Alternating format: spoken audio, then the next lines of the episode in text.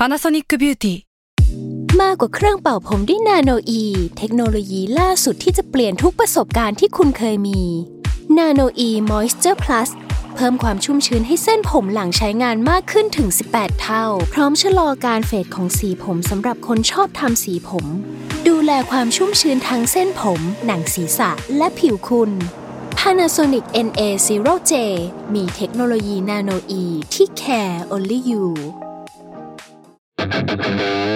s a l ม o n PODCAST มัน สด อร่อย ไฟนอลรีไวซ์สองโฆษณาจบ แต่ไอเดียยังไม่จบ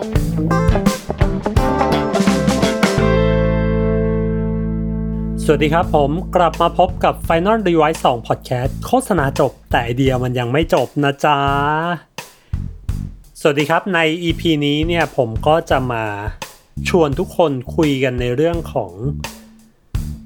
การใส่ Product เข้าไปนะการพูดชื่อ Product เข้าไปในในตัวชิ้นงานนะมันเป็นอะไรที่โอ้ครีเอทีฟทุกคนจะเฮ้ยไม่ต้องขายของขนาดนั้นก็ได้มั้งโอ้ยยัดเยียดเกินไปหรือเปล่าแบบ โอ้ยจะพูดชื่ออะไรขนาดนั้นจะแบบเห็น Product อะไรขนาดนั้นนะครับ ใน mindset หลาย ๆ ครั้งนะครับของครีเอทีฟเนี่ยเราจะมี mindset ว่าเฮ้ยการใส่ Product เข้าไปมันคือการยัดเยียด การใส่ Product เข้าไปการพูดชื่อ Product เข้าไปเยอะๆเนี่ยมันคือการที่แบบโอ้โหฝืนนะฟอสให้คอน sumer จะต้องมาแบบโอ้ได้ยินอะไรกันบ่อยขนาดนั้น ต้องมาเห็น Product อะไรกันบ่อยขนาดนั้นนะครับ เราจะมี mindset ที่ว่าการใส่ Product มันเป็นเรื่องเป็นเรื่องไม่ดี แต่อย่าลืมนะว่าพวกเราทุกคนครีเอทีฟทุกคน เรามีหน้าที่ หลักๆ คือช่วยลูกค้าขายของนะครับ เพราะฉะนั้นบางทีหลายครั้งที่เราต้องเจอกับโจทย์ที่มันอาจจะฝืนความรู้สึกเราว่าเฮ้ยมันต้องใส่ Product เข้ามาหน่อย มันต้องพูดชื่อ Product เข้ามาเยอะ ๆ หน่อยนะครับ แต่ว่าในความเป็นจริงแล้ว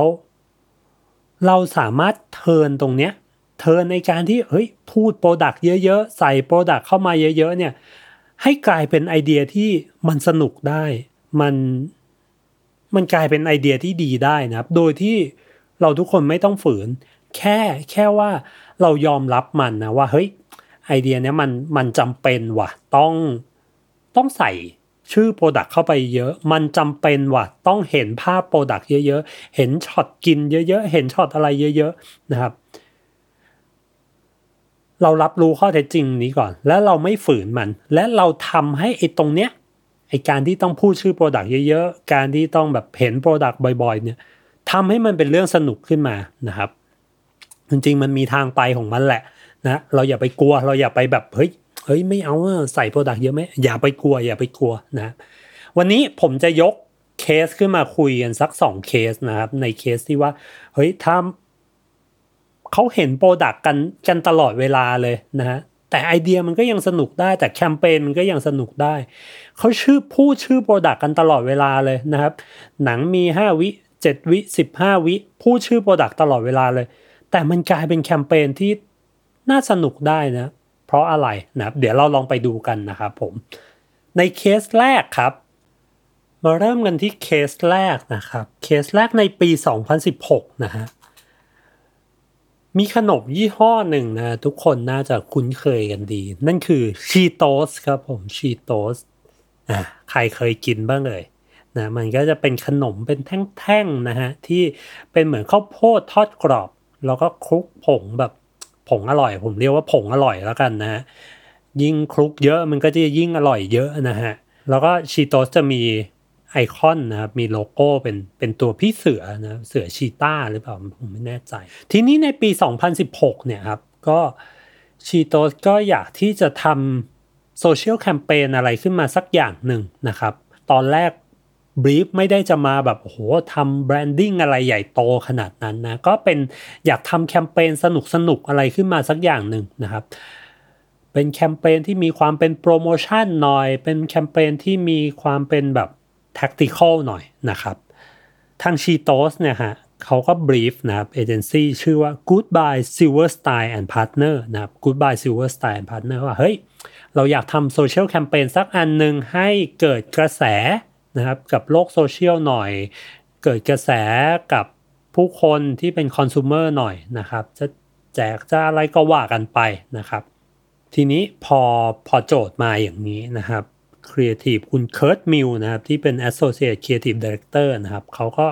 ได้รับบีบมาเขาก็กลับไปคิดนะว่าเฮ้ยด้วยความที่มันมันเป็นโปรโมชั่นเนาะมันเป็นแบบโซเชียลแคมเปญชีโตสเขาก็เป็นหนึ่งในหนึ่งในเครือของ Frito-Lay นะครับมันก็จะมีไบเบิลมีอะไรอยู่ประมาณหนึ่งนะครับ เพราะฉะนั้น ยังไงมันก็ต้องช่วยเขาขายของให้ได้แหละนะเขาทำเขาทำเป็นโซเชียลแคมเปญออกมาทั้งทีนะครับ คุณเคิร์ตมิลอะคุณเคิร์ตมิลเขาก็กลับไปนั่งคิดกับลูกทีมเขานะครับว่า เฮ้ย เราจะคิดแคมเปญอะไรขึ้นมาดีวะนะทีนี้มันก็มีไอเดียหนึ่งผุดขึ้นมานะครับว่า มีลูกน้องเขาคนหนึ่งนะครับว่า เฮ้ยพี่รู้เปล่านะว่าเฮ้ยถ้าพี่สังเกตดูดี ๆ เนี่ย ชีโตสแต่ละชิ้นน่ะมันไม่มีชิ้นไหนที่หน้าตาเหมือนกันเลยนะเว้ยพี่ น้องในทีมก็บอกมา คุณเคิร์ฟมีว่าลองแกะชีโตสออกมาดู เฮ้ยเออว่ะจริงด้วยว่ะ ชีโตสแต่ละชิ้น มันไม่เหมือนกันจริง ๆ นะ คือแม้แต่กระทั่งชีโตสบ้านเราเนี่ย ผมไม่รู้ว่าเขาทอดหรือเขาปรุงรสหรือเขาแบบผลิตยังไง เหมือนกันมันทำให้ชีโตสแต่ละชิ้นหน้าตาไม่เหมือนกันเลยนะ ถ้าใครไม่แน่ใจ ผมว่าลองเดินลงไปที่เซเว่นนะ แล้วลองไปซื้อชีโตสมาชีโตสบ้านเราหน้าตาแต่ละชิ้นมันก็ไม่เหมือนกันอยู่ดีนะ มันเริ่มจาก starter thought ตรงนี้ครับว่าเฮ้ยพี่ชีโตสแต่ละชิ้นมันมันไม่มีชิ้นไหนเหมือนกันเลยนะ แล้วมันน่าจะดีนะ แล้วเขาก็จำไอเดียกันต่อไปเรื่อยๆนะว่าเฮ้ยมันน่าจะดีนะ ถ้าเราทำให้ไอ asset ตรงเนี้ยทำให้ความเป็นเอกลักษณ์ของชีโตสตรงเนี้ยมันมันถูกโบขึ้นมา แล้วมันทำให้กลายเป็นเรื่องสนุกขึ้นมานะครับ หลังจากที่เขาเขาเกิด starter thought ตรงนี้นะเขาก็ไปคิดต่อว่า มันก็มีคนหนึ่งก็โยน เฮ้ยพี่รู้ว่าว่าชิ้นเนี้ย หน้าตาเหมือนอันนี้เลยว่ะเฮ้ยพี่ลองดูชิ้นเนี้ยหน้าตาเหมือน มันเหมือนลิงเลยว่ะเฮ้ยชิ้นเนี้ยหน้าตาเหมือนปลาโลมาเลยว่ะชิ้นเนี้ยมันหน้าตาเหมือนนู่นว่ะชิ้นเนี้ยมันหน้าตาเหมือนนี่ว่ะมันเริ่มสนุกขึ้นนะ คุณเคิร์ตมิลเขาบอกว่าเฮ้ยตอนที่เขาคิดงานเนี่ย ก่อนที่เขาจะไปขายลูกค้าเนี่ยเขาฉีกชีโต๊ะเป็นร้อยเป็นเป็นสองร้อยถุงเลย แล้วเอามานั่งเรียงกันนะแล้วก็เฮ้ยเออว่ะชิ้นนี้เหมือนนี่ว่ะชิ้นนั้นเหมือนเนี่ยว่ะชิ้นนั้นเหมือนนี่ว่ะชิ้นนั้นเหมือนนี่ว่ะจนกระทั่งนะ คุณมาร์กาเร็ตจอห์นสัน CCO นะของบริษัท Goodbye Silverstein เนี่ยเขาเข้ามาจอยด้วยนะครับ ถึงขั้น CEO เข้ามาจอยเลยนะ ว่าไอ้ CCO นะเข้ามาจอยเฮ้ยเออว่ะอันนี้มันก็เหมือนนี่อันนี้มันก็เหมือนนะ แล้วสุดท้ายนะครับเขาสรุปมาเป็นไอเดียว่า Cheetos Museum นะครับกติกาเขาง่ายมากเลยนะครับ Cheetos Museum คืออะไรนะครับ Cheetos Museum คือการที่ชีโตสเนี่ยให้ไอเดียกับ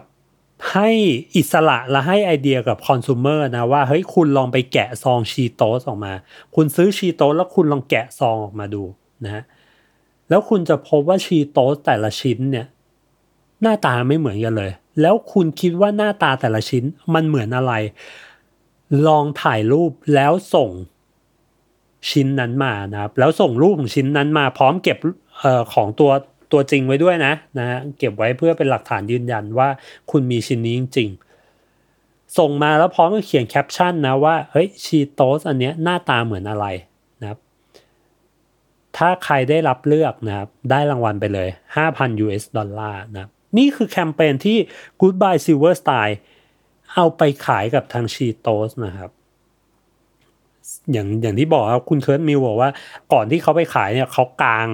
ฉีกซองชีโตสเป็นร้อยซองเลย แล้วเขาก็เลือกเลือกเลือกเพื่อที่จะเอาไปขายงานลูกค้านะ แล้วตอนที่ขายงานเขาบอกว่า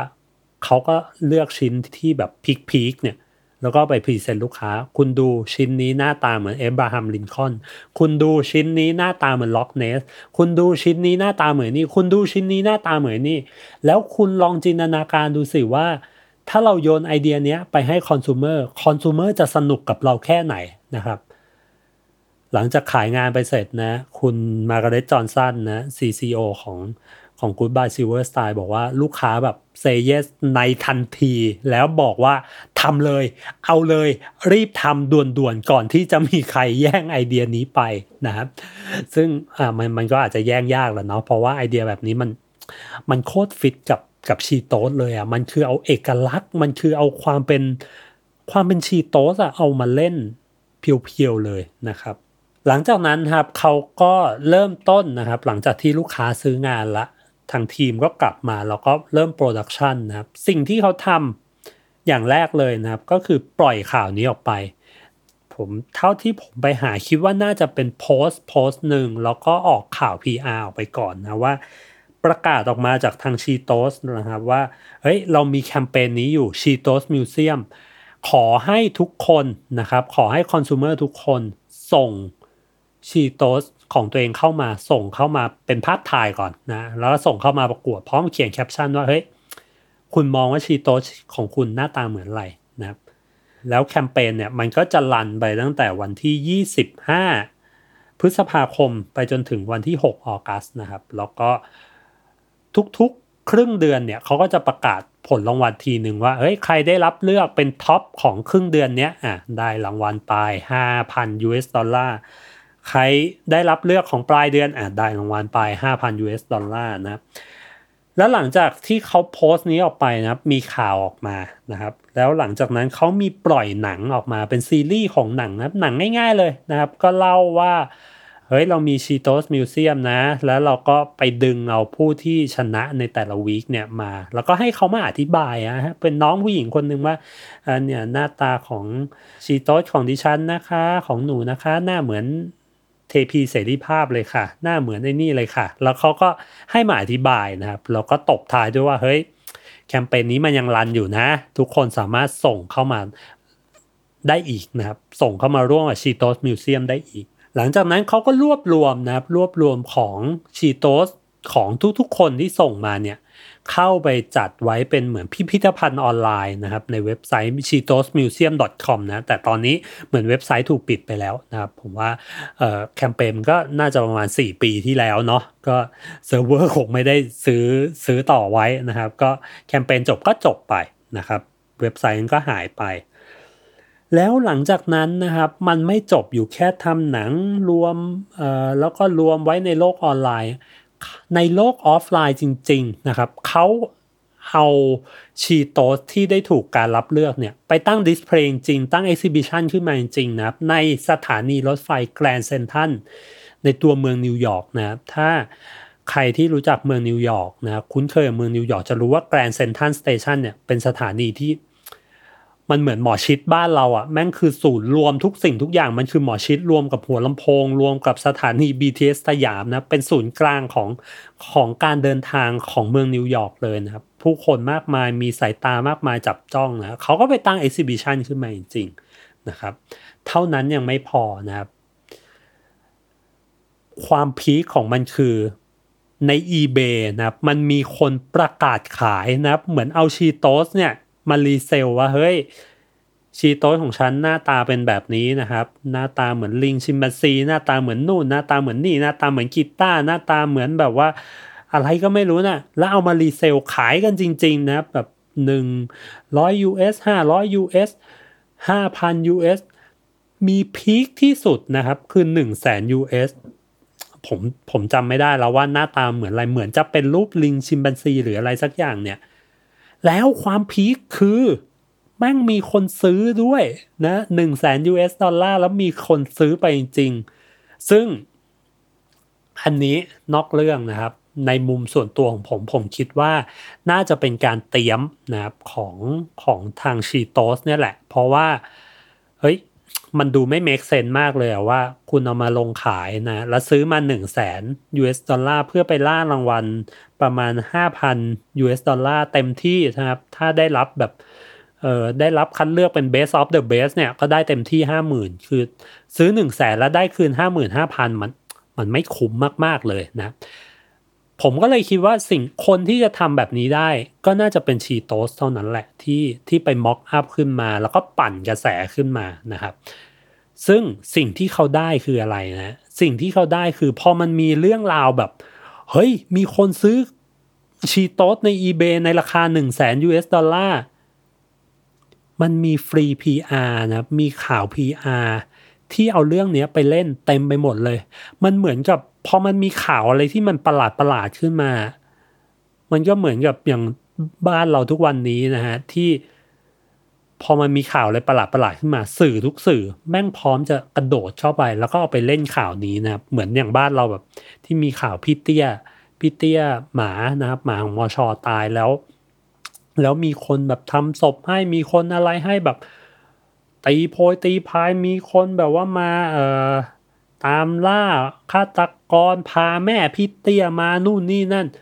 พอเรื่องราวมันเริ่มแบบเวียดขึ้นเรื่อยๆ นักข่าวมันก็จะเริ่มวิ่งเข้าไปลุมนะเพื่อหาข่าวที่มันประหลาดประหลาดๆเอามาขายนะ เพราะฉะนั้น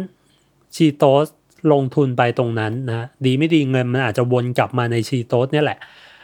แต่สิ่งที่เขาได้ไปแล้วคือฟรี PR นะครับข่าวทุกช่องเลยนะช่วงนั้นข่าวทุกช่องดึงไปเล่นกันหมดนะครับ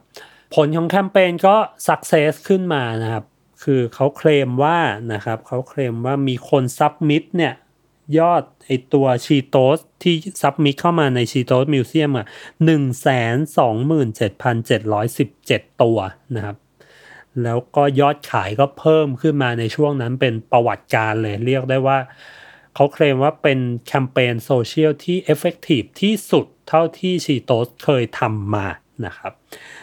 แล้วก็ในแง่ของรางวัลนะครับเขาก็ไปกวาดโกมา 4 ตัวเลยนะครับ ในของคานนะครับใน Cat PR 2 ตัวนะครับใน Cat P Promo 1 ตัว แล้วก็ใน Cat Cyber 1 ตัวของคานปี 2016 นะครับ ส่วนในเวที D&AD ที่เราเรียกได้ว่าโหเวทีโคตรมหาหิน เขาก็ไปกวาด Yellow Pencil นะครับ ซึ่งซึ่งเรียกได้ว่ามันคือ โกของ D&AD เนี่ยกวาดกลับมาเพียบเลยนะครับแล้วก็ในเวทีอื่นๆครีโออะไรเขาก็ไปกวาดมาอีกเพียบเลยนะครับ แต่ที่พีคกว่านั้นก็คือ Cheetos Museum นะครับ หลังจากที่ไปทำเป็น Exhibition อยู่ในที่สถานีแกรนด์เซ็นทรัลแล้วเนี่ย สุดท้าย Cheetos Museum จับมือกับบริษัท l i b r y นะครับที่ที่ทำไอ้พวก Believe It or Not อะไรเงี้ยพวกแบบ อะไรเรื่องราวเหลือเชื่อต่างๆ เขาสร้าง museum Cheetos ขึ้นมาจริงๆนะครับ แล้วก็เป็น museum ที่ลงหลักปักฐานขึ้นมาจริงๆ อยู่ที่ที่เมืองนิวยอร์กนี่แหละนะครับ ก็กลายเป็นว่าจากแคมเปญโซเชียลแคมเปญที่ครีเอทีฟบ้านเราอาจจะรู้สึกเฮ้ยโซเชียลแคมเปญมันเป็นแคมเปญเล็ก ๆ นะ แล้วก็มันก็ต้องขายของเป็นโปรโมชั่นอะไรแบบโอ้ศักดิ์ศรีมัน จ้อยจังเลยอะไรอย่างเงี้ยมันไม่ใช่ branding แคมเปญแล้วมันก็ต้องขายของเห็น product เยอะๆโอ้น่าเบื่อว่ะ แต่ Cheetos และ Goodby Silverstein ทำขึ้นมา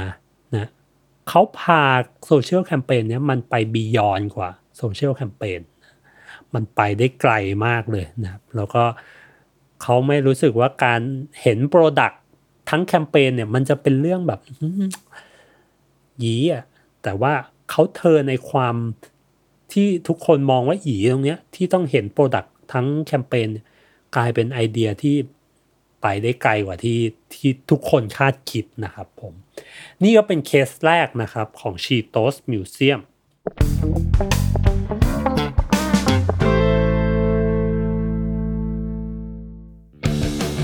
สดีครับ ผมทอมจากกรีฑยมพยอมโฮสต์รายการ Survival Trip เที่ยวนี้มีเรื่องในเครือ Salmon Podcast ครับแหมคุณผู้ฟังครับ นี่พูดไปก็จะหาว่าโฆษณา แต่นี่คือรายการผมเองครับ อยากจะชวนทุกคนมาฟังกันครับผม รายการ Survival Trip เที่ยวนี้มีเรื่องพอดแคสต์ที่จะพาไปพูดคุยกับผู้ประสบภัยทางการท่องเที่ยวครับ ถึงแม้ว่าเรื่องนั้นนะครับอาจจะทำให้ทริปหมดสนุก แต่ว่าก็ได้เรื่องจุกๆ กลับมาเล่าสู่กันฟังไอ้ยะใครที่กำลังจะวางแผนไปเที่ยวนะครับนี่มาเลยมาฟังกันเลยครับ เพื่อจับพลัดจับผลูเจอเหตุไม่คาดฝันเกิดขึ้นกับคุณ คุณจะได้ทำตัวถูกครับ ติดตามได้เลยครับ ทุกวันพฤหัสบดี ทุกช่องทางของ s ซ l m o n Podcast ครับ Survival Trip เที่ยวนี้มีเรื่องกับทอมจากกริฑโยมพยอม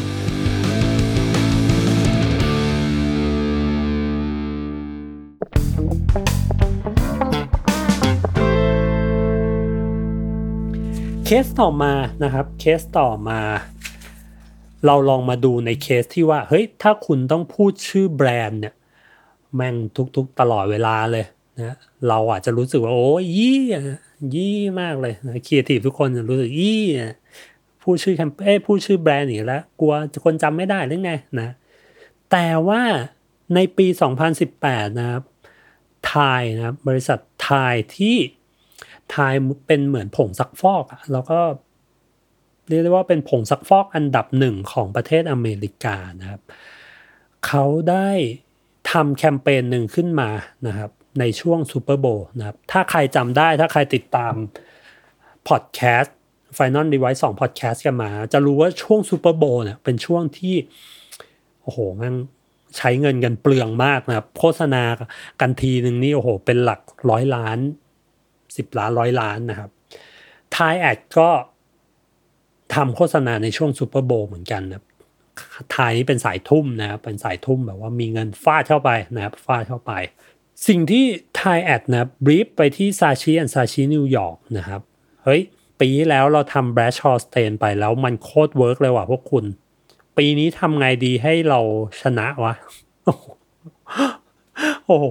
จาก Bradshaw Stain นะที่ผมไปเปิดเปิดมาเนี่ย รู้สึกว่าจะคว้าโกไปประมาณ สามสี่ตัว โกคานไปสามสี่ตัวแล้วก็ยอดขายยอดอะไรก็แบบพุ่งพรวดมากนะ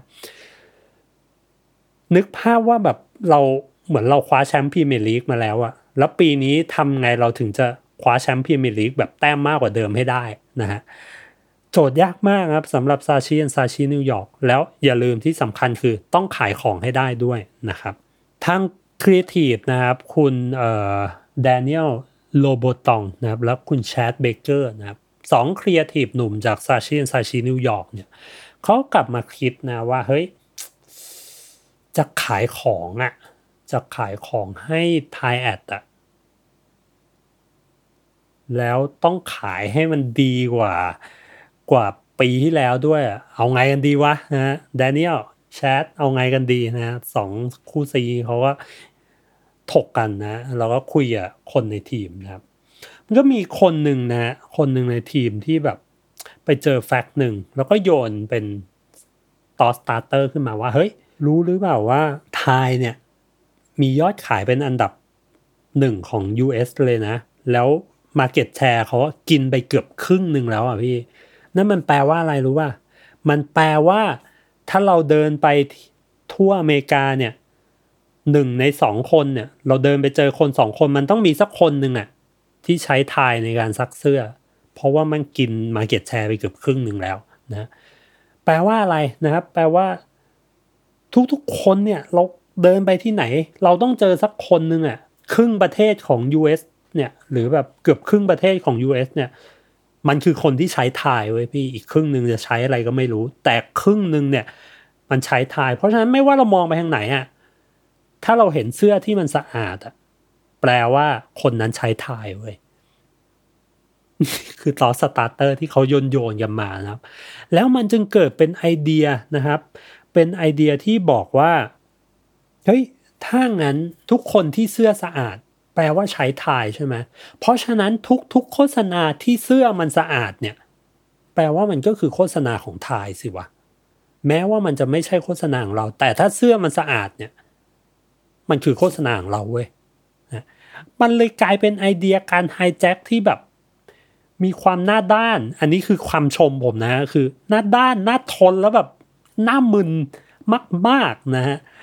แล้วแบบแสบมากๆนะ สิ่งที่ซาชิและซาชินิวยอร์กนะครับนำไปขายกับทาง Tide นะครับ ก็คือเฮ้ยเราจะทำแคมเปญที่บอกว่าทุกๆโฆษณา ใน Super Bowl คือโฆษณา Tide ad นะครับเพราะอะไร เพราะว่าเมื่อเราได้สมการแล้วว่า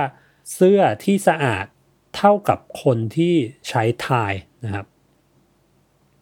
เพราะฉะนั้นแปลว่าทุกเสื้อโฆษณาทุกตัวที่มันอยู่ใน Super Bowl ไม่ว่าจะเป็นโฆษณาอะไร ถ้าเสื้อมันสะอาดซะอย่าง แปลว่ามันคือโฆษณา Tide เว้ยนะ ตอนที่ลูกค้าฟังก็อืมจริงเหรอ ได้ได้จริงเหรอวะได้ได้อย่างนั้นจริงเหรอวะนะแต่ครีเอทีฟเขาก็ convince ต่อนะว่า คุณรู้ไหมว่าทำไมผมถึงกล้าเอาไอเดียนี้มาขายคุณทำไมมันถึงฟิตอินกับความเป็นไทยเท่านั้นนะเพราะว่าไทยคือ number one ของตลาด และไทยคือผู้นำไทยคือคนที่ครอง Market Share มากที่สุด เพราะฉะนั้น คนที่จะมีศักดิ์ศรีนะครับคุณเอ่อ ECD อีกคนหนึ่งนะครับ ตอนที่ไปขายงานมี ECD คนด้วยชื่อคุณพอลBichler นะครับคุณ Paul Bichler บอกว่าไอเดียแบบนี้อะมันมีแต่ Tide เท่านั้นแหละที่จะมีศักดิ์ศรีในการทำได้นะครับ ถ้าสมมุติเราเป็นโฆษณาอื่นที่ consumer ใช้ไม่ได้มาก ใช้แค่แบบ 1%ของ2%ของสหรัฐอเมริกาเนี่ยเราไม่สามารถพูดอย่างนี้ได้ แต่นี่คนใช้ Tide เป็นอันดับหนึ่งของประเทศ เพราะฉะนั้นทุกคนส่วนใหญ่คนส่วนใหญ่ใช้ Tide ทั้งนั้น การที่เราจะเหมารวมว่าทุกโฆษณาทุกอย่างที่เสื่อมสาดมันคือผ่านการใช้ทายมา มันไม่ใช่เรื่องผิดปกติเลย มันมีแต่เราเท่านั้นที่สามารถเคลมจุดจุดนี้ได้นะครับ หลังจากที่คอนวินส์กันไปนะครับ ทางลูกค้าก็โอเค เริ่มเห็นดีเห็นงาม เริ่มคล้อยตามนะครับ เริ่มแบบเออว่ะ ก็จริงว่ะ ถ้าเราไม่พูดแล้ว แล้วจะมีใครหน้าไหนมาสามารถพูด statement แบบนี้ได้นะครับ หลังจากนั้นนะครับก็โอเคนะครับ ลูกค้าก็ซื้องานกันไป เข้าถึงขั้นตอน production นะครับเขาก็ไปใช้ Traktor and Rattling นะครับ แล้วก็เขาก็ production หนังกันนะครับ เขาทำหนังมีหนังยาวหนึ่งตัว แล้วก็ปล่อยเป็นซีรีส์ซีรีส์นะครับ สิ่งไอเดียที่เขาทำก็คือ เขาทำหนัง parody นะครับทำหนัง parody ล้อกับหนังรถนะครับล้อกับหนังเบียร์ล้อกับหนังประกันรถล้อกับสบู่ยี่ห้ออื่น ล้อกับเครื่องดื่มอ่าคล้ายๆ โค้กล้อกับที่นอนล้อกับที่โกนหนวด ล้อกับทุก ad ที่มันจะยิงอยู่ใน Super Bowl ช่วงนั้นนะครับ คือแว็บแรกที่เราเห็นเนี่ยเราก็จะรู้อ๋อad รถหรือเปล่านะครับแล้วมันก็จะมีตัวละครตัวหนึ่งนะครับ ที่ชื่อว่าคุณ David Harbour นะครับเขาก็จะเข้ามาแล้วเขาบอกว่า คุณกำลังคิดว่านี่คือโฆษณารถยนต์อีกหนึ่งตัวใช่ไหมไม่ใช่เว้ยนี่มันคือ Tide ad นะแล้วมันก็ตัดไป อีกซีนหนึ่งคุณกำลังคิดว่านี่คือโฆษณาแบบเบียร์ตลกตลกๆยี่ห้อหนึ่งใช่ไหมนะเขาเหมือนจะล้อพวก Bud Light นะ ไม่ใช่เว้ย นี่คือโฆษณา Tide ad แล้วก็เป็นอีกซีนหนึ่งนะฮะ เป็นแบบที่โกนหนวดนะครับ ผมมั่นใจว่าเขาล้อ Gillette เลย คือดูแล้วปุ๊บแม่งโคตร Gillette เลย คุณคิดว่านี่คือโฆษณามีดโกนหนวดใช่ไหมไม่ใช่เว้ย นี่คือโฆษณา Tide ก่อนที่เขาจะมาสรุปท้ายหนังนะครับ ตัวตัวยาวของเขาก้อนแรกว่า เพราะอะไรรู้ไหมเพราะว่า ที่เราบอกว่านี่คือโฆษณา Tide ad เพราะเสื้อทุกๆตัวของตัวแสดงอะมันสะอาดหมดเลยเว้ยและการที่เสื้อสะอาดอะมันจะมีอะไรทำได้เอ้ยมันและการที่เสื้อสะอาดเนี่ย มันก็ต้องแปลว่านี่คือโฆษณาของทายแอดด้วย ผมบอกแล้วว่าโฆษณานี้มันหน้าด้านหน้าทนมากนะแต่มันใช้ความตลกมันใช้ความแบบตีมึนน่ะในการที่แบบก้าวข้ามตักกะความหน้าด้านหน้าทนตรงนั้นไปได้นะ หนังยาวเขาก็สรุปตรงนี้นะครับ แล้วก็มันก็มีลายจบว่า if it's clean it's got to be Thai นะก็คือถ้ามันสะอาดอะเป็นไทยเนี่ยแหละที่ทำให้มันสะอาดนะฮะเขาเคลมตรงนี้ไปนะครับแล้วเขาก็มีสปอตเล็กๆนะสั้นๆ 15 วิ 7 วินะครับ ยิงแทรกตลอดช่วงแอดของซูเปอร์โบนะครับเขาก็ไปล้อโฆษณาแบบ Google Home บ้างนะครับเขาก็ไปล้อโฆษณายาบ้าง โฆษณาน้ำ น้ำยาถูพื้นของ Tide ล้อตัวเองก็มีนะครับ หรือว่าล้อโปรดักต์ในเครื่อง P&G นะครับ Old Spice เขาก็ไปเอาไอ้นักแสดงนำของโฆษณาซีรีส์ Old Spice ฮะที่เป็นผู้ชายผิวสีนะแล้วแบบแมนแมนล่ำล่ำๆมาโชว์เลยนะแล้วเขาก็เอามาล้อนะว่า คุณกำลังอยู่ในโฆษณาแล้วก็มีตัวDavid Harbour เนี่ยเข้ามาแทรกว่าคุณอยู่ในโฆษณา Tide ad เว้ยนะฮะโฆษณาเครื่องออกกำลังกายก็โดนล้อนะครับ ทุกอย่างอย่างที่บอกครับทุกอย่างที่มันจะเป็น ad ที่ยิงอยู่ในช่วง Super Bowl โดนเจ้า Tide ล้อเรียบนะอะไรที่เสื้อสะอาด if it clean นะ it got to be Tide นะกูขโมยซีนหมดเลย ถ้าอะไรที่เสื้อสะอาดแม่งคือโฆษณา Tide เว้ย ไม่รู้ว่ากูจะกูจะเอากูจะเหมารวมนะฮะ ในขั้นตอนของการ production เนี่ยผมสังเกตเห็นถึงการ crafting นะครับของงานชิ้นนี้นะครับ เพราะว่าการที่คุณจะล้อและล้อให้ถึงอะ มุมกล้องวิธีการเคลื่อนกล้องหรือแบบ art direction ทุกสิ่งทุกอย่าง คือมันต้องทำให้ถึงจริงไม่งั้นเราจะเราจะไม่คิดว่าเฮ้ยนี่คือโฆษณารถว่ะ นี่คือโฆษณาแหวนเพชรว่ะ นี่คือโฆษณาเบียร์ว่ะ แต่ถ้าคุณลองดูนะเดี๋ยวผมแปะลิงก์ไว้ด้วย คุณจะรู้สึกว่าเฮ้ยแว็บแรกที่เห็นเฮ้ยนี่แม่งโคตรรถเลย นี่แม่งโคตรเบียร์ Budweiser เลย นี่มันโคตรแบบ Coca-Cola เลย นี่มันโคตร Google Home เลยนะ คือเขาล้อได้ถึงมากนะครับ จริงๆ ผมมีส่งอีเมลไปถามนะครับ ทาง Production House ไม่แน่ใจว่าเขาจะตอบกลับมาหรือเปล่าครับ ถ้าตอบกลับมาเดี๋ยวผมจะมาอัปเดตข้อมูลตรงนี้อีกทีว่า เฮ้ย คุณใช้ผู้กำกับกี่คนวะ แล้วคุณเตรียมงานไปเท่าไหร่นะครับ พอดีผมไม่สามารถหาข้อมูลตรงนี้ได้จริงๆนะครับ ถ้าใครทราบ หรือใครพอทราบพอรู้เนี่ย คอมเมนต์กันมาได้นะครับ แต่ตอนนี้ผมอีเมลไปถามเขาแล้วแหละนะว่าเฮ้ยคุณใช้ผู้กำกับกี่คนวะ ในการในการ production งานชิ้นนี้เตรียมงานกันเท่าไหร่วะ เตรียมงานกี่เดือนวะนะฮะเพราะผมว่าเฮ้ยมัน craft ถึงมากเลยมันมันแบบเจ๋งมากนะครับผม โอเค อันนั้นก็เป็นส่วนในเรื่องของการ crafting นะครับ ต่อไปที่ผมว่าน่าสนใจอย่างหนึ่งก็คือ เรื่องการปล่อย media นะครับ เท่าที่อ่านมานะครับเท่าที่ลองไปหาข้อมูลมาคือ ใน quarter แรกนะครับ Super Bowl อเมริกันฟุตบอลเขาจะแบ่งเป็นสี่ quarter นะครับเหมือนสี่สี่ครึ่งอะนะครับเหมือนบาสอะไรเงี้ยใน quarter แรกเขายิงหนังยาวสี่ห้าวิก่อน เพื่อเซตหัวคนดู เพราะว่าช่วงเนี้ยเป็นช่วงที่เฮ้ยคนมันเพิ่งมาดูกันอะแล้วก็มันไม่น่าพลาดโฆษณาตรงนี้หรอกนะครับเขาก็เซตหัวคนดูด้วยว่าเฮ้ยถ้าทุกโฆษณานะครับเอ้ยถ้าทุกโฆษณา ที่คุณคิดว่า ไม่ว่าจะรถไม่ว่าจะเบียร์อะไร ถ้าเสื้อมันสะอาดแปลว่ามันคือโฆษณาถ่ายเว้ยแล้วเขาใช้ซิ t u เอชันประมาณ 3-4ซิทนะครับเพื่อเล่าว่าทุกโฆษณาที่เสื่อมสะอาดเท่ากับโฆษณา Tide นะครับ หลังจากนั้นพอไป quarter ที่2นะครับเขาปล่อย media สั้นลงละนะครับเหลือประมาณ 15 sec นะฮะว่าเฮ้ยถ้า คุณคิดว่าเป็นโฆษณานี้ใช่ไหม ไม่ใช่ มันยังคงเป็นโฆษณา Tide อยู่ดีนะครับต่อมาใน quarter ที่3นะครับเขาลดเอ่อ spot เหลือ 7.5 วินะไม่พูดพร่ำทำเพลงละ โฆษณานี้มาไม่ต้องเดาอะมันโฆษณา Tide เว้ย สังเกตว่าวิธีการพูดนะครับ message ในการพูดของเขามันมันเริ่มสั้นลงนะครับจากตอนแรกแบบเกริ่นมาสัก3 sit แล้วก็เข้าลายจบ ต่อมา quarter ที่ 2 เหลือ sit เดียวเต็มๆนะครับ แล้วก็เล่นกับความคิดคนว่า เฮ้ย คุณยังคิดเป็นนี้ไหม ไม่ใช่ มันคือโฆษณา Tide ad พอเข้า quarter 3นะครับ คนเริ่มจับทางได้ละ เพราะฉะนั้นเขา shorten วิดีโอมาเลยฮะเข้ามาปุ๊บมาไม่ต้องทายหรอกอย่างที่มึงคิดนั่นแหละนะ มันคือโฆษณา Tide ad เพราะฉะนั้นมันมีความ tailor-made ในการลง media แบบเออว่ะ มันมีการคิด มันมีการลง detail มีการ craft กับ การใช้ media ตรงนี้นะครับแล้วพอ quarter ที่ 4 เขาก็กลับมาย้ำอีกทีนะครับด้วย spot 15 วินะว่าเฮ้ยถ้าคุณคิดว่านี่คือโฆษณาไม่ใช่ มันคือโฆษณา Tide เว้ยนะครับและนอกเหนือจากนั้นนะครับ นอกเหนือจากตัวตัวสปอต TVC ที่ยิงลงไปเนี่ยเขาทำเป็นเหมือนแบบ real-time เอ่อ happening ขึ้นมาด้วยใน EP เอ้ยใน quarter ที่ 3 นะครับเขาเอาคุณ David Harbour เนี่ย แทรกเข้ามาในตอนแบบพัก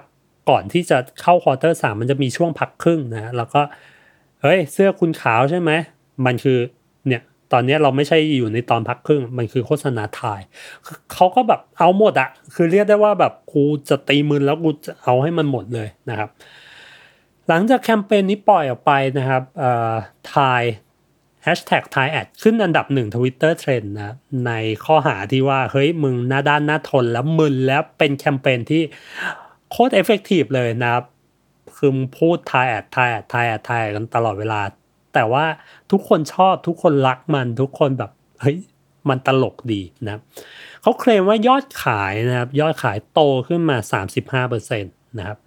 และในแง่ของกล่องนะครับก็เขาไปคว้าถึง กลางปีนะครับกลางปีหนังในปี 2018 นะครับอย่างที่บอก 2017 เขาคว้ามา 4 โกกับแบรดชอร์สเตนนะครับปีนี้บีฟคือ เฮ้ยทำไงก็ได้ชนะปีแล้ว กูคว้ากลางปีแม่งเลยนะครับผมก็ในเวทีอื่นก็ก็น่าจะไปคว้ามาเยอะเหมือนกันนะ เรียกได้ว่าพูดกันไม่หวัดไม่ไหวนะครับผม และนี่ก็คือ 2 แคมเปญนะครับที่ ผมเรียกว่าได้ดีกับการที่ว่าพูดชื่อ Product เยอะๆ เห็นชื่อ Product เยอะๆเอ้ยเห็นตัว Product เยอะๆ ไม่ต้องไปยี้มันไม่ต้องไปแบบรู้สึกว่าโหฟอสว่ะนะครับหลังจากที่ผมดูทั้งสองแคมเปญลองไปหาข้อมูลสองแคมเปญมันมีจุดร่วมกันอย่างหนึ่งนะครับ ที่ผมรู้สึกว่าเฮ้ยการที่พูดชื่อ Product เยอะๆ การที่เห็น Product เยอะๆ มันไม่ใช่เรื่องแย่เว้ย มันมันทำให้สนุกได้นะครับ ถ้านะครับถ้าหนึ่งคือเราทำให้มันสนุกไปเลยนะครับ เราคิดก้อนไอเดียอยู่บนชื่อ Product อยู่บนแบบตัวการเห็น Product นี่แหละ